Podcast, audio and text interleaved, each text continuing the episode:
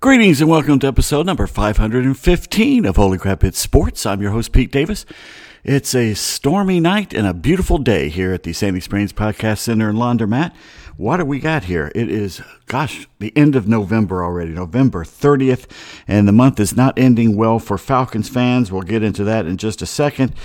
Some bad news coming down today, and there's other stuff going on too. Some of you fans, volunteer fans, probably not happy with what went on with the college football rankings last night, so we'll get to that as well. A little business to start off. If you want to follow me on Twitter, go to Pete Davis1. If you want to write me, PeteDavis1 at yahoo.com. Want to be a patron of the show? Patreon.com, Patreon. Just look up Holy Crap at Sports if you think the show is worth supporting, and I appreciate it. Or you can go on Venmo, whatever these things are. And also, a show note here, the Kimmer show will not be today, Wednesday, because he's having another toothache thing dealt with. But we should be back tomorrow on Thursday. If not, we'll be there, definitely there on Friday. But I think we're going to do the next 2 days on the Kimmer show. But we got that to worry about. Who cares? Anyway, farmhouseprintingco.com for all your T-shirt needs, for whatever you want, for family, or get one of our show things, whatever, you know, the Drink Up Shriner T-shirt. It's all right there, farmhouseprintingco.com, local company, Sonoya, Georgia. Check them out because they are all good people, Eric and the gang down there. All right, headlines for Wednesday, November 30th of 2022. I cannot believe we are at the end of November, but really bad news for Falcons fans coming up. And as predicted here, but not agreed with, Georgia remains number one in the CFP rankings, and UGA's Brock Bowers is recognized. Looks like he may be up for an award. Georgia Tech names a new head coach, but does anyone still care? Obviously they do, because when I posted this last night, people came out of the woodwork. They still care. Auburn gets their second man in Hugh Freeze. Be careful what you ask for. They've already taken his Twitter away from him. He's denying it, but they did. Texas A&M's athletic director is embarrassed by their fans storming the field, and so are the rest of us. USA shows Iran who their daddy is. Next up, the damn devious Dutch.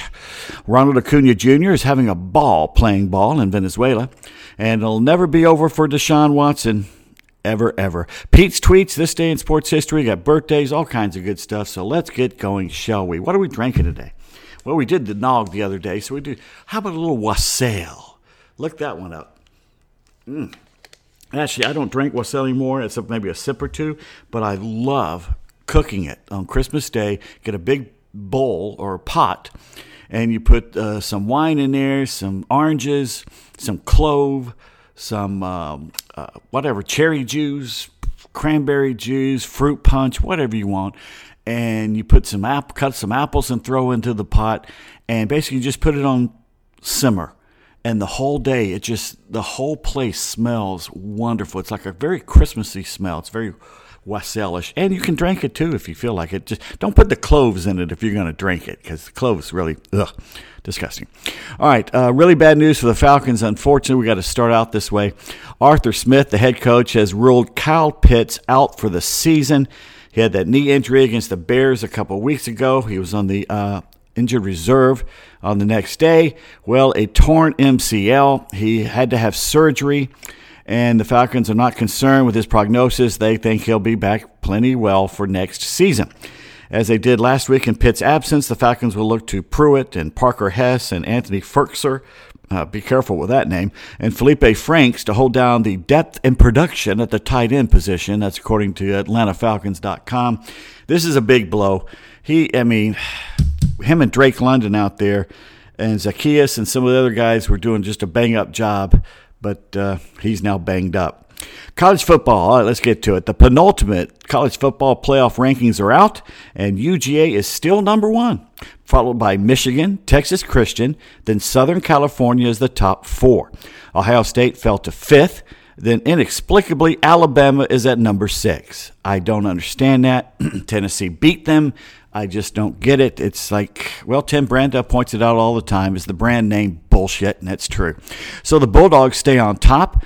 This will make Big Ten fans go ape guano. I think the Wolverines should be number one, at least until the conference title games this weekend, and then Georgia would probably pop up there. But once again, they're there. I heard a lot from Dogs fans that Georgia should be first. That way they can choose what bowl to go to. I responded by saying if UGA is so much better than the rest, as I've been told over and over, then it shouldn't matter where or who they play, right? At this moment, I think the Bulldogs and Michigan are the two top teams in the country. All the rest of them are going to have to rely on upsets and miracles to beat either one of them. It can happen, but right now I just see it, unless they're not pitted against each other or pitted too early, it should come down to Georgia, Michigan, and I would pay to see that. Someone put out a graphic yesterday, showed Alabama, Ohio State, saying this would get more ratings than all the other games combined. BS it would. Hey, look, I got nothing against you, but the whole world is sick of Alabama being in it, and everybody's sick of Ohio State being in it. I'm sorry. It's time for some new blood. Let's shake it up a little bit. The College Football Committee has given the Rose Bowl an ultimatum for sometime today, Wednesday, to make up their mind quick if they want to be part of the New Year's six-game rotation schedule so they can expand to a 12-team playoff starting in 2024. The Rose Bowl may muck it up. We have to wait to 2026 or something like that. But supposedly sometime today, the Rose Bowl, they're going to be asked, are you going to do it or get off the pot? And we'll see. The Rose Bowl wants to stay at 4 p.m. in the afternoon Eastern time. 1 o'clock start out there on the West Coast. That's the way they've done it for decades. I understand why they want to do that. But here's what I think will happen if they stand up the College Football Playoff Committee. If they call their bluff, the committee is ready to move on without them. I don't think the Rose Bowl has figured out how much money is involved in these playoffs. If the Rose Bowl throws a little fit and stamps their feet and decides not to be a part of it, I think they'll be just fine, because you know what they can do? There'll be plenty of fan bases like Alabama and Ohio State that will say, look, we should have been in the playoffs, but we're not. And the Rose Bowl says, well, come on out here and we'll settle it. Now, won't we? Wouldn't you watch an Alabama-Ohio State game in the Rose Bowl? Yeah, I'd watch that. I don't want to see them in the playoffs this year, but I'd watch that in the Rose Bowl. The thing for the Rose Bowl, though, they got to realize that once it goes to a 12-team playoff, if the Rose Bowl's not part of that, no one's going to give a crap about the Rose Bowl anymore, except the people in Pasadena. It's going to become one of those quaint things that we'll look back and go, gosh, that was sure nice to have the Rose Bowl, wasn't it? Boy, that was a nice thing. And 100-year-plus tradition just will fade away, as so many things have. And so they got to be careful what's going on with what they decide to do. As Georgia strives for a second consecutive national title, Brock Bowers, in line for some pretty good hardware himself, selected as one of three finalists for the John Mackey Award for the nation's top tight end. The other finalists are Iowa's Sam Laporta, he's pretty good, and Notre Dame's Michael Mayer, who's really, really good. I think he's almost as good as Bowers is. The 6'4", 230-pound Bowers, 46 catches, over 600 yards, and 5 touchdowns, averages over 14 yards per catch this season. He's a sophomore. Last season's SEC Freshman of the Year, 13 touchdowns for the national championships. He also holds the record for most touchdowns in a season by a Georgia tight end. So good for him. What are you drinking, the Wassail? Okay, let's do that. Oh, by the way, you may notice there's no ticking time bomb behind this podcast today, unlike Monday. For some reason, don't ask me why, there is a metronome feature on GarageBand, which is how I record this, which is great for music, I guess, not so much for podcasting. Sorry about that. In 514 shows, I've left the damn metronome on twice. If I do it a third time, I will put myself in timeout. In fact, for some reason, the Mac does what it wants to do every once in a while, and as I started recording this today, I looked up and the damn button was on again, so I turned it off. So it looks like I'm going to have to look for it every dang show. In the past, I just turned it off once and it was gone. Well, it's back. It's back, like that Michael Myers from Halloween or something. Georgia Tech named interim coach Brent Key the school's next head coach. They announced that yesterday. It was kind of low-key. I was literally flicking around last night, and I was going down I was on ESPN.com, and I went on the college football, the NCAA football page, and I'm scrolling down, and I get to about the fifth or sixth story, and it says Georgia Tech names Brent Key the coach. It's like, what? There was no notice from ESPN. There was no the warning thing that goes off when there's a big story, because it's not a big story anymore. I mean, basically, I found out by just I happened to scroll. Otherwise, I wouldn't have known. It didn't even pop up on my Twitter feed till an hour or two later. And it's sad because it was very recently that Georgia Tech mattered. They went 4-4 with Key as the interim coach, took over after Jeff Collins just completely screwed it up. He went 10-28. He was fired in September. Brent led the Yellow Jackets to wins over Pitt, Duke, Virginia Tech, and North Carolina. They finished 5-7, so that's pretty good. Former team captain, all ACC offensive lineman at Tech, started 44 games from 1997 to 2000. He's at his alma mater, so we'll see. So my question is this, though. Does anyone still care? Has Georgia Tech officially given up being relevant in college football? Because Brent Key seems like a great guy. I've heard of his interviews. He really says everything he needs to. He's a loyal Tech man. But will this fire up the fans? Because I kind of doubt it. The story of him being hired was buried on sports media, hardly a ripple. And not too long ago, the Jackets getting a new coach was actually big news. Not anymore. It's like a Matt Luke situation, not that dire, but it smacks of something close. Did no one else really want the gig? Because they interviewed Willie Fritz of Tulane, who has a better resume. And why make the decision so quickly? What was the hurry here? It's not like Brent Key had job offers to go to Villanova or Iowa to replace Kirk Ferentz or UCLA or whatever. Not that they're open. I just don't understand why they had to do it so quickly. Hopefully it works out because he's a Tech guy, and I hope it works out. I've always had a soft spot in my heart for Tech. And I wish they could turn it around. Atlanta's a more interesting sports town when you have Georgia and Georgia Tech both winning programs, and maybe one day Georgia State. Yeah. Auburn settled on their second choice, no matter what spin they're using, and getting Hugh Freeze from Liberty after Lane Kiffin turned them down. Let me say that again. Lane Kiffin turned them down. And they were so cocksure he was going to drop everything and come to coach the Tigers. No one tells us no. Well, they did the last coaching search. Anyway, now Hugh is a good coach, very good on offense, a good recruiter. He should do very well on the Plains. But some facts need to be known. Over Freeze's 5-year tenure with Ole Miss, he posted a 19-18 record in the SEC. Now, ESPN said yesterday he was 19-21. I don't know whose figures are right, but they're very similar, so we'll just stick with that one. He had winning records in 2014 against the SEC. He went 5-3. In 2015, he went 6-2. In his three other campaigns, Freeze was 8-11 overall in conference action. And someone pointed out the other day that after he beat Alabama those 2 years, the team collapsed. They lost like three other games after that. And yes, he beat Alabama twice in a row. But that was when Freeze was running the spread, hurry-up offense. Not a lot was going on there in the SEC. It drove Nick Saban crazy. It doesn't drive Nick crazy anymore. So Hugh's main weapon has been neutralized. And let's face it, I watched his Rebels defense, or what was laughably called a defense, melt like butter in the microwave time and again.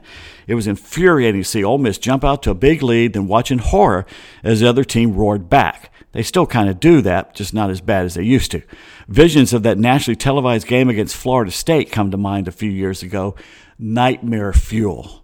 So anyway, do not expect him to give a tinker's cuss about defense. Hugh Freeze thinks he can outscore everybody, and it doesn't matter what you do on offense. So be prepared to win a lot of games 45-41, Auburn fans. But if he wins them, who cares? Well, since the winning teams are now known for their balance, Georgia, Bama recently, and right now Michigan has seemed to have grasped the concept that you need to score now and then and not just rely on defense, the trend right now in college football is balance, and Georgia is proving that. And Michigan's gotten onto the train too. Freeze reportedly will not be tweeting during his coaching tenure at Auburn, which is probably going to be 3 or 4 years, even if he's good. Pat Forty of Sports Illustrated had this interesting tidbit. Multiple sources say Freeze has agreed to relinquish control of his social media accounts. Now, Freeze is denying this, but the background check on Freeze was extensive, and the school hired a PR consultant to handle the expected blowback in bringing him aboard. They are jumping through a lot of hoops for this guy. So on Monday, Freeze's Twitter account, quote, tweeted Auburn's announcement and a congratulatory message from Gus Malzahn. Here's what Gus had to say. Happy for my friend, Coach Hugh Freeze, for getting the Auburn job. That's a special place. You're going to love it. I've also got a couple old sweater vests laying around if you ever need them. And Freeze shot back, you're a dear friend. Thank you so much. I'll take your visors, but pass on the sweater vests. LOL. I think it's probably maybe the last tweet we'll ever see from Hugh Freeze. He's been known to use Twitter in the past to fire back at critics and media members. He shared praise for Lane Kiffin's approach to social media, but the difference is Kiffin uses it to attract players to come there because the players are on social media, and that's what he uses it for. When Kiffin went after that reporter 2 weeks ago, he had every right to because the reporter was absolutely dead wrong in his story. And he had every right. But for the most part, Kiffin uses it to get recruiting.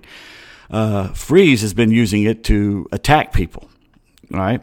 He also was criticized, Freeze, for allegedly sending direct messages to a woman who identified herself as a sexual assault victim in a high-profile case against Liberty University. Chelsea Andrews, her Twitter bio says, LU15, senior class president, and Jane Doe 7.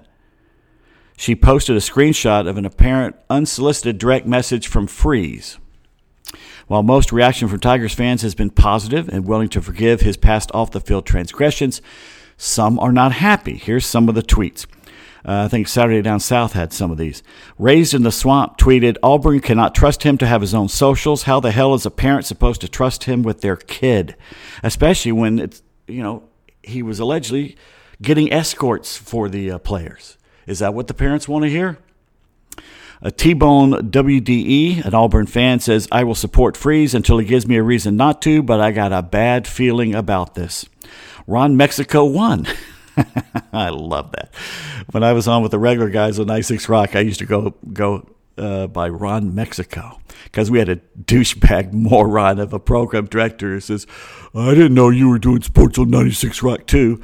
Yeah, you know why you didn't know? Because it was none of your fucking business. That's why. Anyway, Ron Mexico, I'd rather have a caddy, Cadillac Williams. Caddy needs to leave, become a head coach elsewhere, and thrive. AU can't get over this. We need to win now at any cost mentality. It's a bad look for sure. Freeze has character, moral issues, no doubt. The fact that AU had him relinquish control of all social media accounts is amazing. Booches, 94. You've got a bad feeling because regardless how much you want to support Auburn, you know your school just hired a major douchebag. I would feel the same way. I'm just glad I don't have to. Bush's 94 is a Missouri fan. Well, he doesn't have to worry about much now, does he? Georgia fan, JTF, tweeted, I think he'll do fine given the time. I just find it troubling that you hire a coach and then treat him like a 10-year-old by taking away his phone. Trying to envision the conversation. Coach, we know you're a grown man with grown children, and we're entrusting you with one of the best and highest profile jobs in America. Now give us your phone. Kirby Smart doesn't get into arguments and spats with fans on social media. He coaches. Nothing more, nothing less. See my point? That's a very good tweet, by the way. And here's where the reaction on Saturday Down South went off the rails. Booches 94 came back and said, move over, Eli Drinkwitz. You're no longer the most hated coach in the SEC. So Ron Mexico goes, who hates him? And Bayou Tiger said, I would think most SEC fans rarely even think about Drinkwitz. He's on the perimeter. Cody, AU fan too. Most of us don't think about Missouri, period. Half the time I forget they're in this conference. Me too, by the way. Hell State 8R tweeted, remember when the University of Louisville had Bobby Petrino and Rick Pitino? Now Auburn has Hugh Freeze and Bruce Pearl. Cohen is making Auburn the Louisville of the SEC. Meanwhile, further west in the SEC West, A&M AD Ross Bjork says Aggies fans should be embarrassed. Hell State 8R returned and said something else. I'm not going to go into that. Texas A&M AD Ross Bjork not happy with Aggies fans storming the field after beating a 2-loss LSU team. Sheesh, have some pride, why don't you? Bjork says he understands why it happened, but storming the field is dangerous and that fans should have higher expectations as to when it should storm the field. And they're also having to pay another hefty fine. By the way, I love Bjork's song, Human Behavior. I don't know how an Icelandic little fairy princess became the AD at Texas A&M, but he's about to be fired too, by the way. Let's take some Wassail before we talk a little Braves, and it's good news for the Braves. Good. Unlike the Falcons news, which was not good news, but anyway, Braves news. Ronald Acuna Jr. put on a show alongside a handful of fellow major leaguers Monday night in the Venezuelan Pro Baseball League Home Run Derby held at Estadio Universitario de Caracas. Acuna hit the winning homer with more than a minute remaining on the clock. As soon as the decisive shot cleared the wall, he took off running onto the field when mobbed by spectators and competitors, a celebration that spread into the outfield. I'm sure the Braves management did not like seeing him jumping around with that knee, but whatever. It should be fully healed by spring training. Acuna edged out Giants prospect Diego Rincones in the final round. Other players in it, Wilson Contreras, Eduardo Escobar, William Contreras, Eugenio Suarez, Jose Altuve, Gleyber Torres, and Juan Yepes. I love that name, Yepes. Let's see what else we got here. Acuna and Rincones each hit 12 homers. The Contreras brothers hit 10 apiece. The Brave superstar took his final swing with 1 minute and 16 seconds remaining on the clock, sent his sixth homer to straightaway center field to win it. Meanwhile, the rich get richer. The world champion Astros, and that still feels weird to say, has it really been over a year since the Braves won? The Astros have signed hard-hitting first baseman Jose Abreu, who had spent his entire career with the White Sox. He finally escaped, and the Astros just get better and better.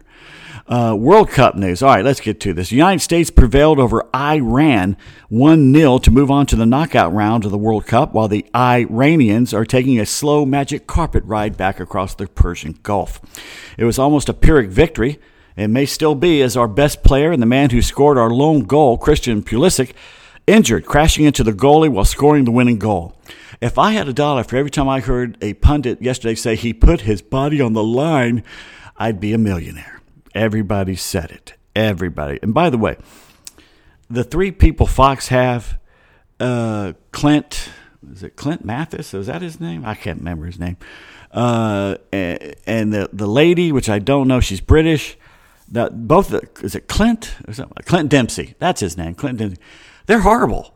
At one point yesterday, the host goes, after they won, he says, Clint, oh man, that was a big win and everything like that. And Clint goes, yeah, it was a big win for the U.S. Dead air. And the host had to go, well, what do you think about this? It's like, you idiot, you're there to talk. And even Alexi Lawless, who has done this 1,000 times, hasn't done a very good job stuttering over himself and all that. They need to get better people to do the commentary. But anyway, by the way, Pulisic is in the hospital, or was, has an abdominal injury. He missed the second half of the game against Iran. Will he play later this week against the Netherlands? Well, he basically put out a social media post assuring his United States teammates he will be ready. Says, don't worry. His teammate Weston McKennie said, I sent him a text and checked on him, and he said, best believe I'll be ready on Saturday. But will he be top of his game? Because they need him. The Dutch are one of the better teams in the world. In fact, I think they're ranked 8th, and we are 16th. So we are definitely the underdogs back in that role again. And anything we do is gravy at this point. They got to the round of 16. That's nice. It would be really amazing if we could knock the Dutch out. I don't hate the Dutch at all. I mean, I actually love their orange uniforms and everything. It's a great color orange they have. And I think they do. They're a boring team to watch. They're very defensive-minded and staid. They're not as fun as the Brazilians are to watch and all that, but still, it'd be nice if we beat them. I do not believe we will. I think we'll lose 2-1, but it's still been a very good showing, and our team is so young. Even Pulisic is very, very young. Anyway, now before the game yesterday, during a news conference, one of the Iranian asshole reporters tried to correct an American player for saying Iran instead of Iran, which is why I've been saying Iran the whole damn show. Like we give a shit what they call themselves. The player took the high road, though, something I would not have done. He thanked the reporter for correcting and educating him. Yeah, that's a lot better than I would have done. The reporter also brought up the Iranian American history, the mistreatment of black people over here. And I would have responded simply with, people are literally dying to get into the U.S. right now. while in contrast, people are literally dying trying to leave your hellhole of Iran. Explain that, Mr. Iranian reporter, because you can talk about history all you want. Well, let's talk about what's going on just a few hundred miles away from us right now. Got nothing against most of the Iranian people, but of course, we're disrespecting their government. Like ours right now, there's nothing there to respect. That's for most governments on this world right now anyway. And for an Iranian to be up, and that's how pompous some of these mouthpieces for the Iranian government are, that they think they're going to get up there and run their mouth and no one's going to clap back at them. Try that shit over here and see what happens to you. Anyway, NFL news. About 10 of the women who are accusing Browns quarterback Deshaun Watson of sexual harassment and assault during massages are going to attend Sunday's game at Houston Stadium, where the Browns will take on the Texans. How ironic, he'll be facing his old team and his return from an 11-game suspension, which a lot of people don't think was long enough. Most of the other women have settled lawsuits with him out of court. And we may finally have convinced the final holdouts who thought Matt Ryan still had any football talent left that it is all over indeed, as I've been saying for a few years. Troy Aikman raked Ryan and the Colts offense over the coals, and he never criticizes anybody. During their loss Monday night at home against the Steelers, Aikman obviously disgusted by the plays, the calls, and the players, including a washed-up Matt Ryan weekly missing receivers right and left. It looked like a 50-year-old guy with shoulder bursitis trying to toss the ball with his grandkids. But I was told by so many Falcons fans that Matt Ryan was the bomb diggity and they should have kept him and Julio. Wow. No, that's not true. Before we get to On This Day, let me take another swig of the Wassail. Mm-mm. It's actually turned into a very nice day outside. I may have to actually walk. Go do some walk. There's no excuse not to. On this day, November 30th, in sports history, 1872, the first international soccer game, Scotland draws with England 0-0, of course, in Glasgow. You know, if you're from Glasgow, you're called a Glaswegian. That is a great term. That really, Glaswegian. It sounds like you're from a small planet between Mars and Venus, called Glaswegian. But anyway, oh, by the way, I saw a great, there was a guy on the internet yesterday, I wish I'd gotten his name, who goes and takes words and tells you where we got the words from. And it's a really cool YouTube thing, and I wish I'd kept his name. And he basically, because of the World Cup, said, I'm going to tell you why we as Americans say soccer, because there's still that, the whole world says football except us. And here's why. Next time and I talked a little bit about it, but this gets more into the actual history of it. The reason we use the term soccer, and anytime the next British person gives you crap about it, say, we got it from you, DB. We got it from you. In the 1800s, soccer, the game of soccer in some form had been around for like 1,000 years. People kicking things. Hell, in Afghanistan, they still have a game where they get on horses and they play polo with a goat's head, okay? Anyway. They were kicking balls around for a long time. But in the 1800s, a bunch of British school kids got really fond of it. And schools started to play each other, but there wasn't any set rules. So some of the schools got together and formed an association, which they called the Football Association, FA, the FA Cup. That's where it comes from, okay? So we've learned one thing from that. Well, there was a big thing back then. Of course, rugby was big, too, at the time. And they had something called the Rugby Association. So you had the Football Association and the Rugby Association to differentiate it from the terms from soccer football and rugby football. Well, rugby just dropped the association and became known as rugby, which is what they're known as today. It's just rugby. That's all. It's not American rugby, European. It's rugby. It's the same everywhere. So they got the soccer rules in the 1800s in Britain. They got them written down. This is the rules that we want. They've changed them, but this is the rules we want. There was a trend, a fad, in the 1800s in Great Britain that lasted into the 1900s of kids, school kids, who always set the language, as we know, taking a word, shortening it to one syllable, and adding ER at the end of it, like butter and bobber. And they would take something huge, like take the word corporation, it'd be corper, it'd be something like that. That's just an example. And the word association was shortened to a soccer. Well, a soccer sounds stupid, so the kids just called it soccer because it was association. That's what the abbreviation was, ASSOC. And they just took the L off and made it SOC, with the put the ER on the end of it because that's what the kids were doing, and they called it soccer. So when the game was imported over here to the United States, guess what they were calling it? Soccer. They weren't calling it Football Association. They were calling it, because it was the kids playing it and the college kids, you know, stuff like that. They called it soccer. And that's why it stuck as soccer, because we at the time also were developing another game called football, which at the time in the 1800s was very reliant on the kicking game. Not so much now. In fact, they're trying to phase it out, it looks like. But back then, the drop kick and all things, kicking was a huge part of the game back then because they didn't have a forward pass for a long time. So basically, they wanted a name for that game, which derived from rugby mainly, a little taste of soccer, but mainly rugby, our football game came out of. And so we started calling it football because we were already calling soccer. And that's why we call it soccer. So next time anyone from Britain or Europe gives us crap about it, say, we got it from you. All right, that's my opinion. We welcome yours. 1924, November 30th, National Football League Championship. The Cleveland Bulldogs, formerly the Canton Bulldogs, win their first title. They were 7-1-1 that year. 1954, the 20th Heisman Trophy Award went to Alan Amici, fullback of Wisconsin. The Badgers.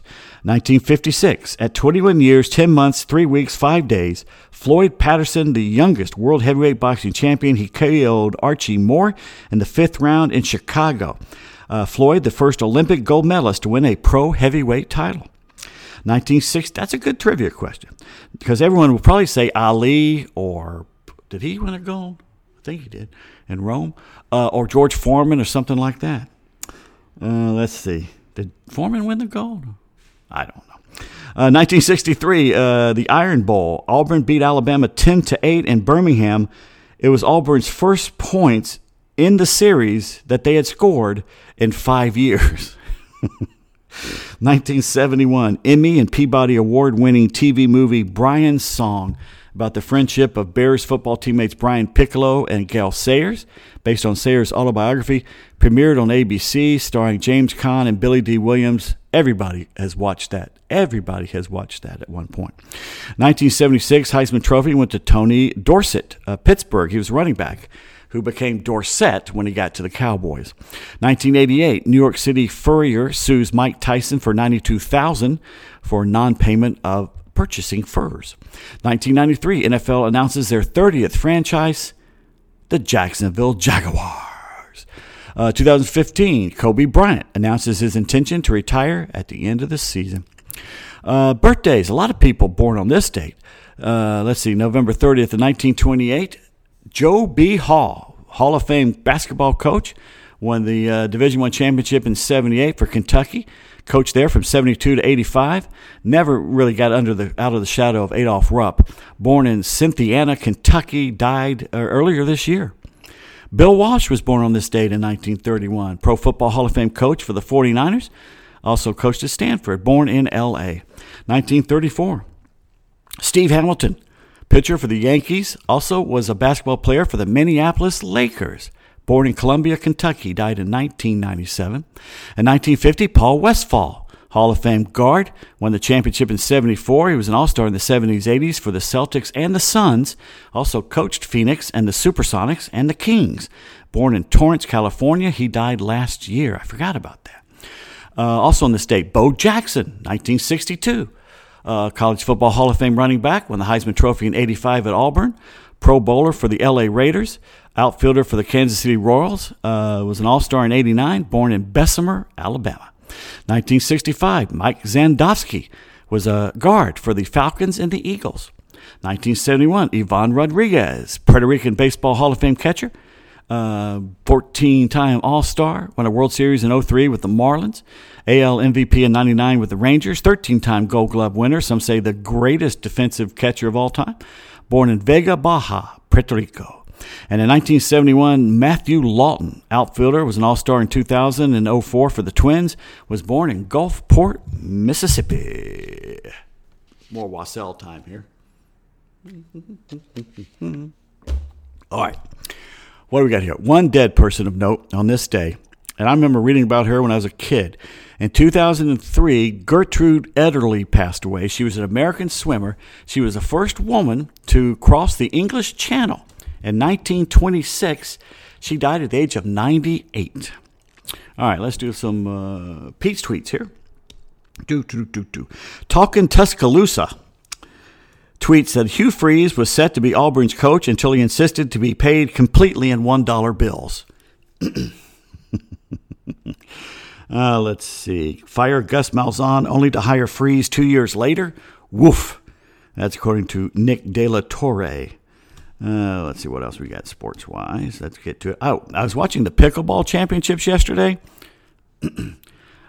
It was like watching Anna Kournikova play Maria Sharapova in their prime. I'm telling you, it was well worth watching. I'm just saying. May have to get more into this. David Harrell on Facebook said, going to be a very good Christmas for the hookers at Opelika, Alabama. Yow. What else we got here sports-wise? Sidelines Bama said the phrase disaster on the pasture is one day either going to refer to the Iron Bowl last year or the day Auburn hired Hugh Freeze. I love that phrase. I'd never heard that till yesterday. Disaster on the pasture. College football nerds tweeted, thank goodness this app was around when Hugh Freeze was fired from Ole Miss. Otherwise, Auburn reactions that day would be completely memory-holed. I cannot wait to see what smug college football fans unearth for our enjoyment. Yeah. Auburn fans going off on Hugh Freeze in the past. What else we got here? By the way, the Hawks have lost three in a row. What's going on? Come on. The Colts starting quarterback since Andrew Luck retired. You got Jacoby Brissett was 7-8. Brian Hoyer 0-1. Phillip Rivers was 11-5. Carson Wentz 9-8. Matt Ryan 4-4-1. Sam Ehlinger 0-2. I feel sorry for Jeff Saturday. I really do. No, that's not sports. What else we got here? I'm trying to find sports. No,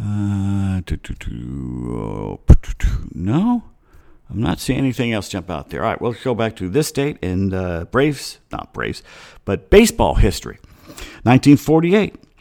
Bill Veeck. Talking about Lou Boudreau, says sometimes the best trades are the ones you never make. Boudreau was selected the AL MVP, the only manager to win a World Series and be named the MVP in the same season. The fan favorite Cleveland shortstop had almost been dealt to the Browns earlier that year, but a protest by Indians fans prompted Veeck to rethink it. 1948, baseball's Negro League National League disbanded 1 year after Jackie Robinson broke the color barrier in the major leagues. Which attendance dropped in the Negro Leagues. 1952, on a show called Youth Wants to Know, which was a NBC New York television show, New York City, Jackie Robinson accuses the Yankees of being racist due to their failure to have a black player on the club. In 1955, 3 years later, Elston Howard will become the first black player in the Bronx 9 years after Robinson broke the color barrier with the Dodgers. He probably had a point. 1961, the sports writers select Billy Williams as the National League's Rookie of the Year. The Cubs outfielder beat out Braves catcher Joe Torre. 1970, the Cubs trade veteran knuckleballer Hoyt Wilhelm to the Atlanta Braves for Hal Breeden, a minor league first baseman, who later went to the Expos, and that's where I have his baseball card. Atlanta will release the future Hall of Fame pitcher known as Old Sarge in June, but he will finish the season with the Dodgers. Now, Wilhelm, I think, had helped the Braves win in 1969, the division. 1972, and then he went to the Cubs or something like that. 1972, here is a trade that I remember, probably the biggest trade of my childhood, because it really just shook everybody up. And I think Eddie Robinson was GM at the time of the Braves, who passed away in the last year or so. What an amazing story he was in baseball. Anyway, the Orioles trade second baseman Davey Johnson, who couldn't hit a lick, great defensive player, along with pitcher Pat Dobson, Rorick Harrison, and Johnny Oates, the catcher, to the Braves for Taylor Duncan and a 24-year-old Earl Williams, a power-hitting catcher who hit 28 home runs the season before. He had been the Rookie of the Year, beat out Willie Montañez, I believe, with the Phillies. We thought Earl Williams was going to be the catcher for the next 10 years, and he just disappeared after that rookie season. I don't know what happened to him. Let's see.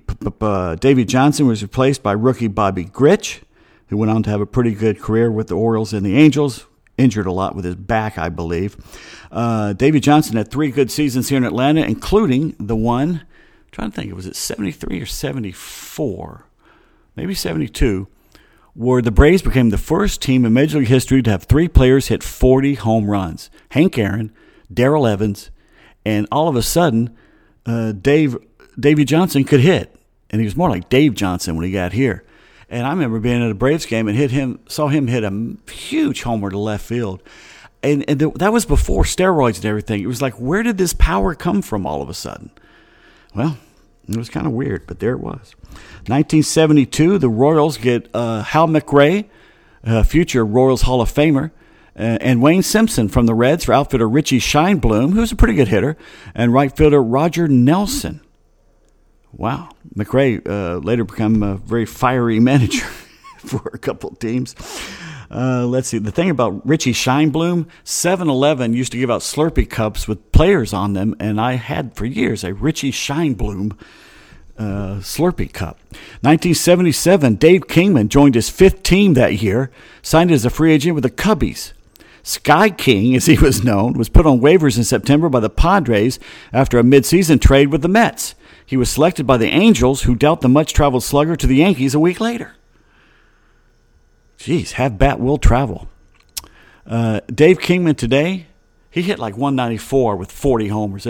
He would be, imagine the equivalent is that dude that the Yankees had who couldn't, Texas had him, he was great.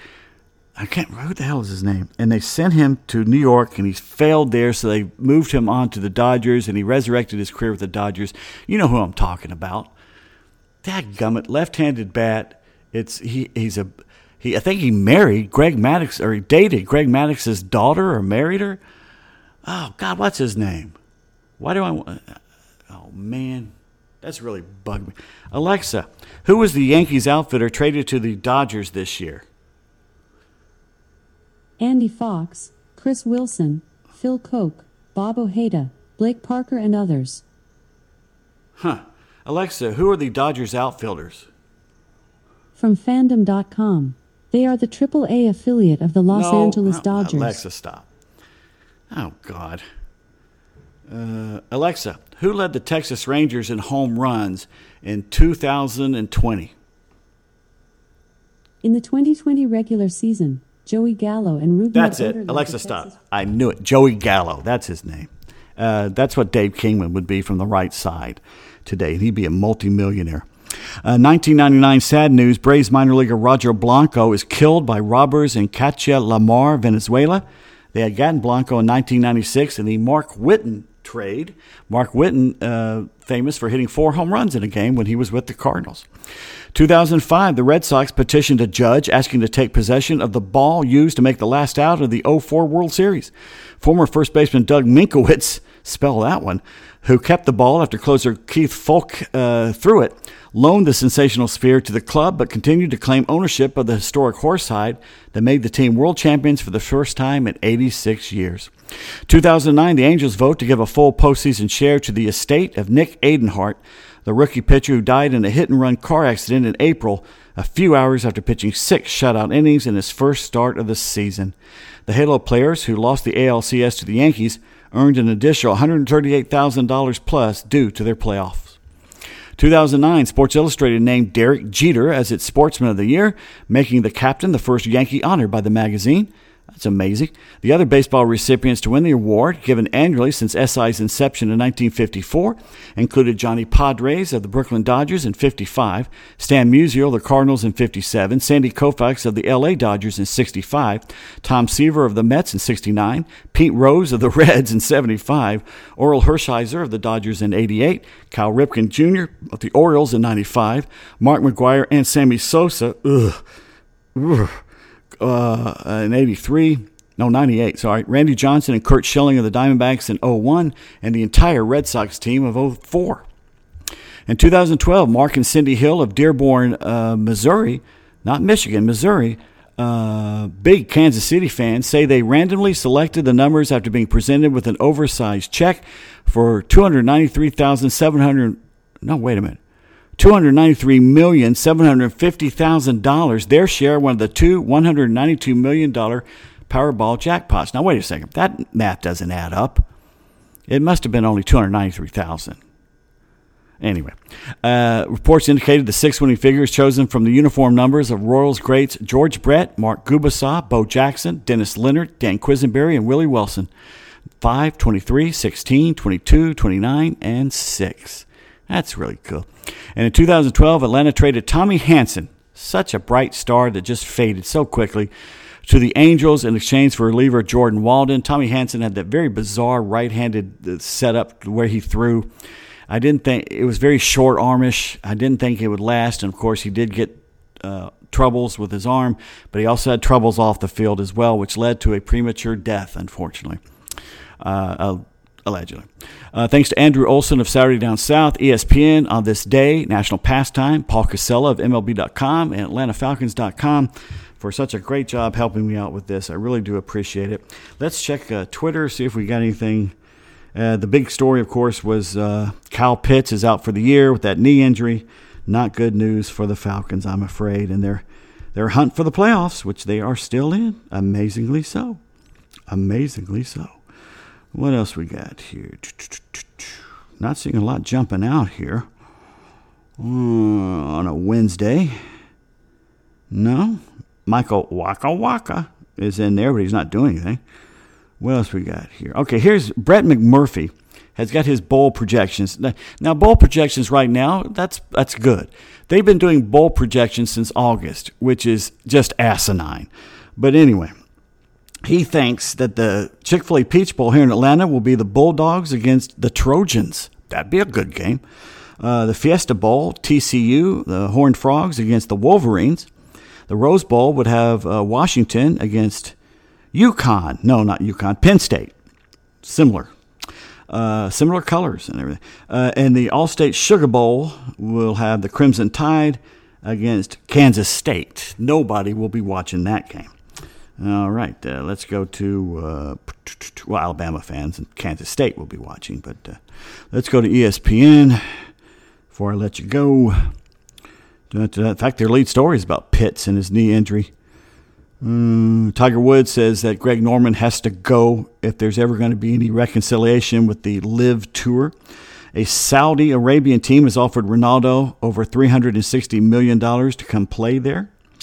UAB is going to hire Trent Dilfer, Super Bowl winning quarterback, Trent Dilfer, as their new head coach for the, are they the Blazers, the Blaze, whatever? I forget. And that's it. All right, everybody, have a good rest of the day. And get your Christmas shopping in early, and go to farmhouseprintingco.com. Why not? And get your T-shirts. Drink up, Shriners.